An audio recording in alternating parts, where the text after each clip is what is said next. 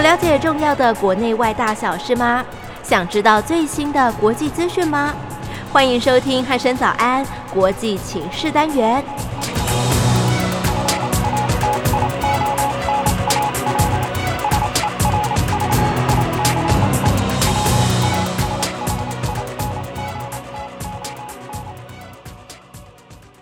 各位听众朋友，您好，欢迎收听今天的国际情势单元，我是一鸣。今天邀请到青年日报编译组的王光磊大哥来到节目当中，磊哥你好。一鸣你好，各位听众朋友大家好。嗯，磊哥最近哦，这个伊丽莎白女王号哦，讲了很久，就是诶，他们要到这个亚太地区来进行他们的一些相关演训跟演习哦。是这件事情已经讲了大概，我印象中至少有两三个月以上哦了，吧。对，蛮久的了。对对对对对，那最近呢，他们终于到了这个南海地区哦，嗯那哼开始执行他们所谓的相关的演训跟他们的部署。是对，那究竟这一台伊丽莎白女王号来的目的是什么？那又有什么值得我们关注？是不是请磊哥跟我们听众朋友先说明一下呢？好，嗯、伊丽莎白女王号航空母舰是英国人最新，然后嗯最大，对也是皇家海军史上最大的舰艇。是，然后它带着大概十来架 F 三十五 B，嗯十四架直升机，嗯，然后配合皇家海军其他的护航舰艇，，是，然后美国人、荷兰人也各出一条、哦陪着。就是变成一个打击群的。，对，然后对从他们先进行那个在英国附近，呃五月份的时候在英国附近进行最后的部署前的训练，嗯，然后是验证说，嗯，我们可以，我们可以出去走走了，是，就开始沿着地中海嗯穿越苏伊士运河。嗯，然后还听说还遇到长次轮，哦，就是当初对大对排对对长龙的那一艘嘛，没错没错。哦是，是然后到红海，嗯那接下来就进入印度洋，嗯那进入印太区域，是一路上跟多个那个国家进行嗯演习。是其中那个打击群还派了一条驱逐舰嗯进入黑海，跟俄国人示威叫板。哦，只是俄国人也蛮硬的，啊，然对，后中间闹闹了一些事情，然后是让那个各界就觉得哇，英国人有点 英国人有点玩过火了。哦，是，就是他有点太过于就是对强硬了这样子，那在在这个过程当中，最后到了这几天，嗯伊丽莎白女王号终于通过整个印度洋以嗯，及马六甲海峡，进入广义的南海。是然后这段时间他们还在跟包括新加坡、嗯马来西亚、泰国这些国家进行联合演习。嗯，可以说这一路上以来哦，就是不断的跟各个国家进行演训哦，是，这其实就是一种呃出访，同嗯时做军事交流，然后加强彼各方的军事合作关系。是刚刚一鸣你提到说他们的目的是什么？实际上，英国前几年闹了很久的脱欧之后，啊，对，英国认为说欧陆依旧是那个英国的一个呃重要的呃贸贸易伙伴也好，嗯合作伙伴也好，是这是一个。但是印太未来在我脱离欧洲之后，势必跟欧欧洲会还会有一定的程度的隔阂。对，这个隔阂之后，那他就会直接进入印太，然后他选择的是跟印太的国家，包括日本、嗯，包括东南亚、是包括印度这些国家加强关系。除了传统大家都知道英国喜欢做生意，啊，对对对，所谓的贸易经济关系之外，军事交流也是一环。哦，所以呃，这个伊丽莎白女王号打击群进入南海，然后还会通过台湾东部嗯，到日本是拜访，这些部分都是未来会发生的事情。哦，是，其实这样说起来，等于是英国因为脱欧这个事件哦，嗯哼所以它必须加强跟其他地区，像是印太地区的是这个链接哦。没错，对，呃，它可能也是要寻求一些生存的机会啦。对，对，因为我记得当初没记错的话啦，就是脱欧之后，其实对英国的经济影响好像蛮大的。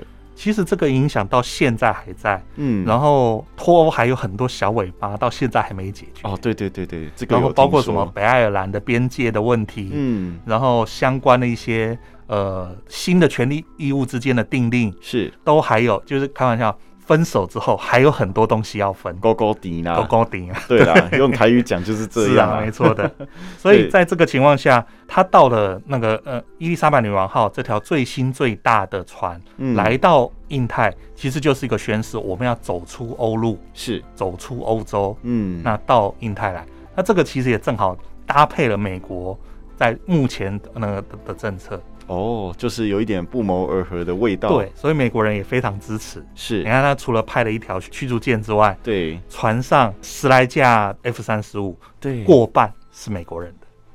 是哦。 这个磊哥讲之前我还真的不知道，对有过半都是美国人的这个美国陆战队的 F F35 三十五，哇他们其其实很好玩。我们这个可以从那个伊丽莎白女王号开始造，嗯就可以来讨论。是这条船其实最初是在那个西元两千年前后开始在讨论要那个英国人需要造新的航空母舰。哦，对，，因为大家大家都知道，现在航空母舰是美国人施展国力嗯非常重要的工具。是可是，航空母舰这件事情最初的发明者其实不是美国，是英国。哦，所以，英国这个航空母舰的发明国，嗯实际上这几年来反而陷入一个瓶颈，是因为为他们无论在那个经济上，嗯无论在那个兵力上，嗯都没有办法跟以前所谓日不落国时代相哦，跟那个时期比起来的话，的确差了蛮大一截。对，嗯所以在这个情况下，一直到大概西元两千年到西元二零一零年左右，嗯英国人还有三条中小型的航空母舰，嗯，叫无敌号、光荣号跟那个还有一条我我一下忘记名字，啊不过是总之这三条航空母舰大概都是排水量两万吨左右，嗯，然后可以垂直起降的海猎鹰战机，哦，对，然后这些航空母舰都已经老化，所以其实早在两千年左右，英国人就在想，我要造一条新的航一条到两条新的航空母舰来嗯取代这些旧船。是，可是我要造什么样的船呢？大家就开始天马行空想，嗯，因为我要造新的船，我要先想我要用什么样的飞机。对，就是我上面需要搭载什么样的载具啦对，嗯，呃，一个选项就是像以前的海猎鹰一样用垂直起降战机，对，另外一个就是像美国人一样嗯用弹射器，嗯，然后可以用更大、更好、对，速度更快的战机。是，那那个时候的选择有包括台风，嗯，就是，英国人呃参与计划一起做的欧洲台风战机，嗯嗯嗯，把它改成海军版。哦，就是换个版本上传这样对子，，然后另外一个选项就是买美国人的大黄蜂，就是像哦 F 十八。对，那还有一个选项就是美国人的 F 三十五。嗯呃，可是 F 三十五那时候有在讨论，到底要买垂直起降的 B 版本，嗯还是航航航舰起降的 C model？嗯，所以这个东西吵了很久。对，因为毕竟这个。每一个的这个战机上这个航空母舰哦，其实它的使用的东西都不太一样哦。是，对，结果西元两千零八年嗯，发生了一件大事，是，那这个跟军事完全无关，嗯，雷曼兄弟垮了。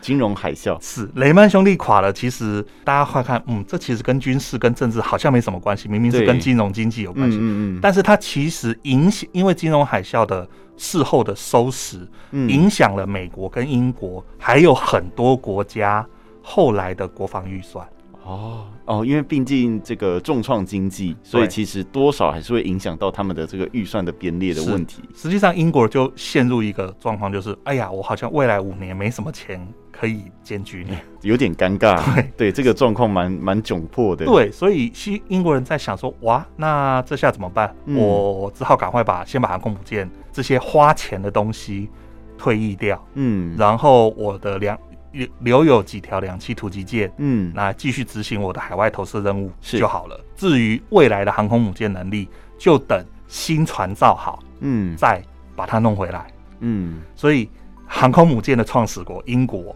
从西元二零一零年之后，突然发觉，哎、自己没有航空母舰了。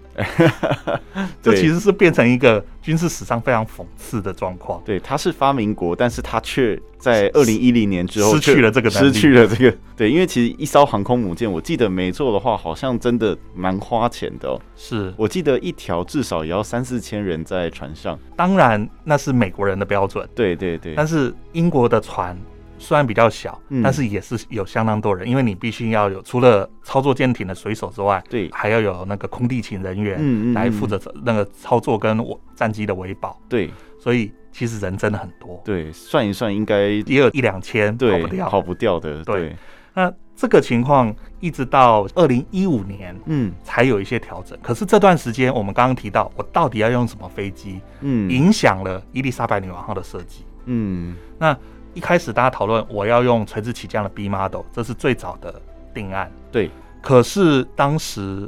为了配合美国，是美国人就发觉自己的 F 三十五 C 没人买， 开始如英国，哎、你要不要帮忙一下？啊，就是你跟你自己也买一批，然跟后自己的兄弟讲一下，哎对，你买一你批买啦一批，对然后我们一起分担。是然后英国一下，那时候的英国首相 Cameron 好一下稍微心软了，对，就改答了应了，答应了，然后开始改设计。哦后来发觉改不太动，嗯，然后改下去的钱很多，对这个烧的烧这个的钱预会算更更而且嗯时间会拖，至少再拖两年。哇，算了，维持现状。对，这样一来，也实际上也影响到这条船的训练跟部署，嗯还有英国人如何去安排自己的航空母舰未来要怎么做。是呃，总之，伊丽莎白女王号二零一四年下水，然后过两年之后完成移装，然后成军。嗯成军之后就开始做相关的训练。是问题是，这时候的英英国因为没有钱，对所以它的 F 三十五的接收进度也没有那么快。所以其实它航空母舰做好了，但是其实没有上面飞机没有飞机， 是所以一直到二零一九年到一八年的时候，嗯伊丽莎白女王号，如果大家有关心我们相关新闻的话，会注意到伊丽莎白女王号跑去美国，嗯美国东岸嗯参与相关的航舰能力认证，哦，这是因为英国本身的 F 三十五没有没有 F 三十五，等于是所以去等要去美国认证。去美国借一下这样子，哎、对，所以当时去呃去东岸之后，降落在伊丽莎白女王号上的飞机嗯是美国陆战队的。哦或者美国海军的测评中队，是由美国海军的飞官降降落到在伊丽莎莎白白女王号号，，是然后做测评。哦，哎，这样听起来蛮特别的，对，那这个任务持续了两年，嗯等于先去一次做基础能力认证，嗯第二次去。的时候，那时候英国已经有少数的 F 三十五，对才带了两架，自己带了两架，是对，感觉其实这我觉得呃有点英穷酸呢，对，就是其实英国在建重新建立这个打击群的过程当中是非常心酸，对而且有很多曲折，对啊，然后有很多时候是要拜托美国人帮忙。是那一直到那个二零一九年，嗯终于看起来有点样子的时候，大部分的飞机就像现在的状况一样，是美国人支援。哦。可是这样子听起来就是，哎、就是我这个打击群虽然辛辛苦苦的建立起来，但是上面却还是有过半的这个飞机是美国人实的。际上，这个状况的麻烦在于说，英国最后整个 F 三十五机队只买了四个中队，嗯皇家空军两个，皇家海军两个，对，然后现在第一个中队还只有达到 IOC 初始作战能力，是然后里面的飞行员各半，海空军各半。海空军各半而已。对，所以还等于是一个还没有成完全成型的作作战能的中队，哦，是，因为飞机不够，对，然后进度也慢，嗯，所以以整个战力是不够的。是但是美国人上来，美国人也是希望嗯能够透过那个英国的载台，嗯然后让自己的飞机上去。哦所以其实这方面有点各取所需。哦，就是对美国来讲，我可以利用你的这个打击群，对，然后进行我的这个战力投射。因为其实这到头来，嗯呃，英国是北约的一员。嗯，然后在英美合作又有所谓的比起一般同盟还要更好的关系，他们叫特殊伙伴关系。哦，对对对对，这个对英国跟美国的这个历史，我们是改天可以再好好的聊一那下。这个特殊伙伴关系让嗯他们能够超越，一般来说都大家都希望能够多国之间有共通的准则，这叫操作互通性。 是，他们希望是超越操公操作互通性，就是要更更融合，更融对合，甚至就融成一融成一体。对，所以以就凸显说，英国的飞机可以降到美国人船上，嗯然后美国的飞机可以降到英国船上，这个是是操作互通性。哦，但是进一步就是都是一个单位了，哦，对，其实讲白了，那就是同一个单位啊。对啊，他们到最后就变融到一体。嗯，那二零西元两千年，伊丽莎白女王号就开始做这件事。是，现在在那个现在在那个伊丽莎白女王号上的美国陆战队，呃，F 三十五 B 中队，是它它叫威克岛复仇者中队。嗯，嗯实际上，它就是当初二次大战一开始的时候，守在威克岛的战斗机中队，哦，嗯然后被那时候日本人入侵那个威克岛，然后威克岛被攻占之后，这个中队也也有一半覆灭着，哦是，所以他们后来重建这个中队就叫它威克岛复仇者，嗯，所以嗯有嗯这样的历史典故。是那这个中队就上了，去年就已经来到伊丽莎白女王号开始做整合训练，对，然后今年就跟着一起出海。嗯哦那实际上就等于说，他们从去年已经有一年多的时间在熟悉英国人的习惯、嗯教范，然后熟悉新的船，是，然后也让英国人去熟悉美国人他们是怎么样做空地勤作业。嗯嗯，这嗯这这个其实就是，然后让他们整个，因为英国只有一个航航舰打击群，虽然他们最后做了两艘伊丽莎白女王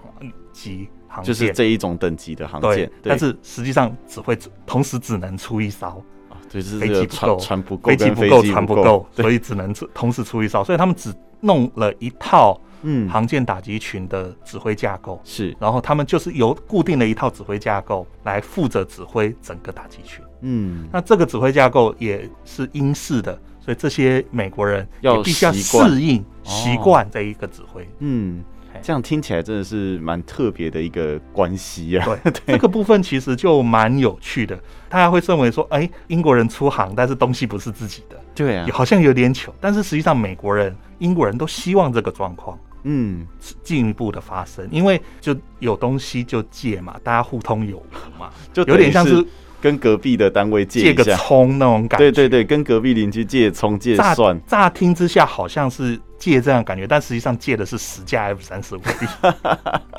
但是可能对这个英国跟美国的高层来讲是这样子，没有错啦。对，那在必要的状况，例如像是美国万一在这个地方没有能力执行任务的时候，嗯，就是英国人上。哦，就是两边可以互补，对，嗯，那实际上另外一个北约拥有航空母舰的国家法国是已经在做这些事情了。哦有一当我们之前前几年在打 IS 打得非常热闹的时候，嗯嗯嗯，美国有时候航空母舰来不及到中东，是，就是戴高乐号上。嗯对，所以其实这个情况，北约已经形成了这个习惯，只是，是英美的合作，它是它已经不是单纯的诶、现在你上的那种关系，现在是你上，但是你中有我，我中有你，哦，就是已听经起来感觉好像有点恶心的情话，但对很好玩。实他们的际这个上的做状法，况就是这样，实际上状况就是这个样子。对所以其实这个打击群里面，刚刚提到有一条美国人的驱逐舰，对，然后实际上除了美国人驱逐舰之外，还有一条荷兰的巡防舰，以嗯，及两条英国人的四五型驱逐舰。是，这四条船都具备区域防空作战能力嗯跟航防空管制指挥能力。嗯可是这四条船里面，钻石号嗯，在地中海趴窝，现在还卡在西西里岛那边哦暂停，是然后要等那个主后续机的备料来修， 是这其实蛮蛮蛮惨的。有点尴尬，对，那剩下这三条里面，其中的美国船美国船叫苏利文兄弟号，嗯它一段时间扛起了打击群的整个防空指挥权。哦是美国的船，对，美国船来起的扛起英国打击群的防空指挥权。但是那个这条船的船长在、嗯舰长在谈这件事情的时候，他讲了一个很有趣的话，嗯他说：“是虽然是如此，但是我们的相关规章是英式，就是就像刚刚我们提到，美军的 F 三十五 B 到英国人的船上要习惯英国人的指挥作为，嗯这条美国船也在是习打击惯区里面也是一样。哦，可是听起来还是很吊诡啊，就是嗯哼你。这个英国的打击群、航母打击群，结果你是一艘呃美国的船来做这个指挥，是，对，听起来也是蛮吊诡。那英国的船怎么了？就是因为它这个抛锚的呃，关系有一半是啦。对那当然，也有时候其实因为你有任务需求，嗯你会派遣你的驱逐舰或者说其他的船是前进，离开整个母群体去别的地方。嗯例如像前两天那个，呃，当伊丽莎白女王号整个打击群浩浩荡荡通过新加坡海峡，嗯嗯，然后他们们还特别发了一张照片，从啊甲板上，嗯呃，就是 F 三十五 B 还停在停在那个甲板甲上，板上，然后前景是 F 三十五 B，后面远远的可以看到新加坡市是哦的照片的时候，是实际上那另外一条能够区担任区域防空能力的四五型驱驱逐舰嗯卫士号对根本不在群那个打击群里，哦，他已经已到经走了，它在那个伊丽莎白女王号通过新加坡海峡前三天就已经过了，哦，他已经到文莱早就已经早就哦而已且经透甚过至已，经到文莱了。嗯嗯，所以换言之，有时候他有自己的工作、自己的任务，嗯提前前进或者在留在后面，对，这个部分等于是一个任务编组。是那当你加入了这个整个打击群支队的时候，你就会依照支队需求去做你要做的事情。哦，就是看任务编组怎么分配对这个任务，我就去做什么这样。是，所以在这个过程中就非常非常好玩。嗯哎，对，就是会发生这种，哎、就是哎、其实他的这个卫士号已经往前了，但是我的主主力的主嘿力还在后面这样子。那其实这样的过程当中，呃，接下来他就会通过南海，嗯，那预计会跟老公叫板。哦，预然后计对，预计会跟老公那叫就板。让我们期待一下是他到底会怎么叫板了。，对，那一方面是这个，然后会通过东海，嗯然后进入日本，日本周边海域，是跟日本人做联演，嗯访问日本，对，然后再往后掉头回去。往就是原路回去这样，已经大概要八九月的事情了，所以接下来一个月我们可以在我呃亚太周边海域看到伊丽莎白的身影。哦，是希望我们可以看到他，也是希望他们可以为我们就是哎带、来一些注意啦。对因为毕竟我记得没错的话，英国这艘航母打击群来的目的。主要还是针对这个中国的部分啊，对，因为要宣扬就是所谓的这个自自由由航民主的，行对还有自由航行的这个嗯哼价值哦、是对，那其实今天聊了这个伊丽莎白女王号这么多曲曲折折的建造历史，对，真的是很曲折啊。对，这样听起来其实，诶，英国人为了等于是不惜一切的代价，想要建立这个航母打击群，然后甚至，诶，他现在可能因为欧陆呃跟这个欧盟脱欧的关系，所以他现在想要往这个印太地区前进哦。对，那其实在这个当中，他们这样不惜成本的做，难道国内都没有任何的反对声音吗？因为感觉上，如果就是你要建立一艘航母的打击群的话，应该是挺花钱的哦。但是，难道英国的民众都没有任何的反对声音，或者是其他质疑的声浪出现吗？呃是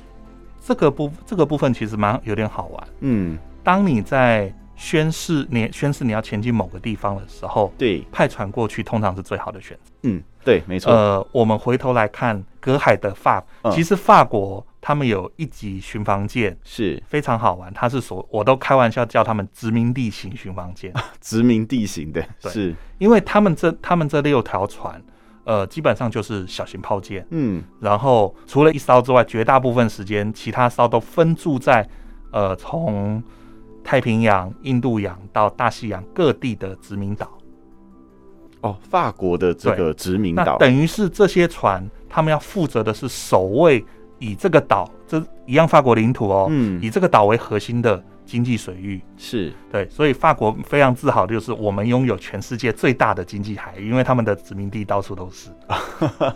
其实也是，就是事实上来讲也是啦，对啊对，那英国前进，其实他们的作为就是我在同跟你架构更强烈的经济关系的时候，我要告诉你，我安全上不会抛弃你，哦，所以我派船来。嗯，除了伊丽莎白女王号之外，后来英国的那个国防大臣亲华莱士亲自到印太来晃了一圈的时候，一直在强调我们会派两条军舰常驻印太，哦，也是对这个原因，就对代表说我们不是航空母舰来了就走，对，然后我们走了之后不不是什么就不管。嗯，而是我们会持续在这个地方存在。是，虽然这两条船实际上是合级巡巡逻舰，嗯，最大的火力是一挺三零机炮，嗯然后实际上它通常是拿来护渔用的。嗯嗯嗯，对，例如像之前英法之间爆发了一些小规模的渔业纠纷，对，就派这种船去处理一下。嗯嗯嗯，或者就他有们点类似这种渔民之间的它纠其纷实而已比较像是类似美国海岸巡防队的角色，嗯但是这种船来到印太，就代表说我皇家海军在这里啊，哦对，我存在因为其实这个我记得没错的话，海军的船舰其实是国土的延伸，是对这件事情正是的这个意义还蛮重大的，没，错，所以其实大家会经常呃，美各国海军军舰的远航，无论是包括远航、访问、嗯，交流，都是这个都是包含在这块意义里面。是，呃，大型的访问就像是这次伊丽莎白女王号一样，嗯，小型的访问跟长远那个常驻，就是这现在的状况，呃，未来两条合计巡逻舰到印太之后的状况。嗯实际上，呃，刚提到法国，除了它的所谓殖民地级巡防舰之外，对，还有更多的船实际上他们是来来回回的，来来回回前进到殖民印太地地区，哦，是，然后后可能在自己的殖民地或自己的岛呃岛国领土嗯补给，嗯然后再回法国。哦前一段时间，法国就派了一条补给船，配是，搭一条攻击前舰，嗯开了一万两千多公里、嗯嗯，到那个南太平洋的殖民地再回是去。哦，就是除了船之外，对他们也派了战机，呃，是前段时间派了战机去了大溪地。嗯我们都开玩笑说，这批空地勤人员非常的爽，因为他们去去的是度假胜地大溪 地，但实际上他们的任务是。我在四十个小时内接到命令后，从法国本土出发，嗯然后就直接飞到大溪地了，中间只停了加州一个小时。是，哇，这样算起来，哎、真的蛮赶的哎、就是时间上非常的急迫哦。对，那其实今天在聊了这么多的这个伊丽莎白女王号的，不管是它曲曲折折的建造史哦，甚至是它的这个目的，这样看起来其实这个 真的是蛮有它的这个必要性的啦。嗯哼对，因为毕竟就是它必须要前进亚太，它也必须对这个各个国家的这些安全表达出一些这个宣誓的部分呢、哦对，那当然，其实也磊哥也有提到说，就是哎、之后可能会去日本做这个访问。是，对，那目前预计的时间大概是九月哦。对，那现在可不可以请磊哥跟我们听众朋友说明一下，就是关于这一场访问有哪一些可能是会提出来，预料会提出来，甚至是我们现在可以开始关注的一些消息呢？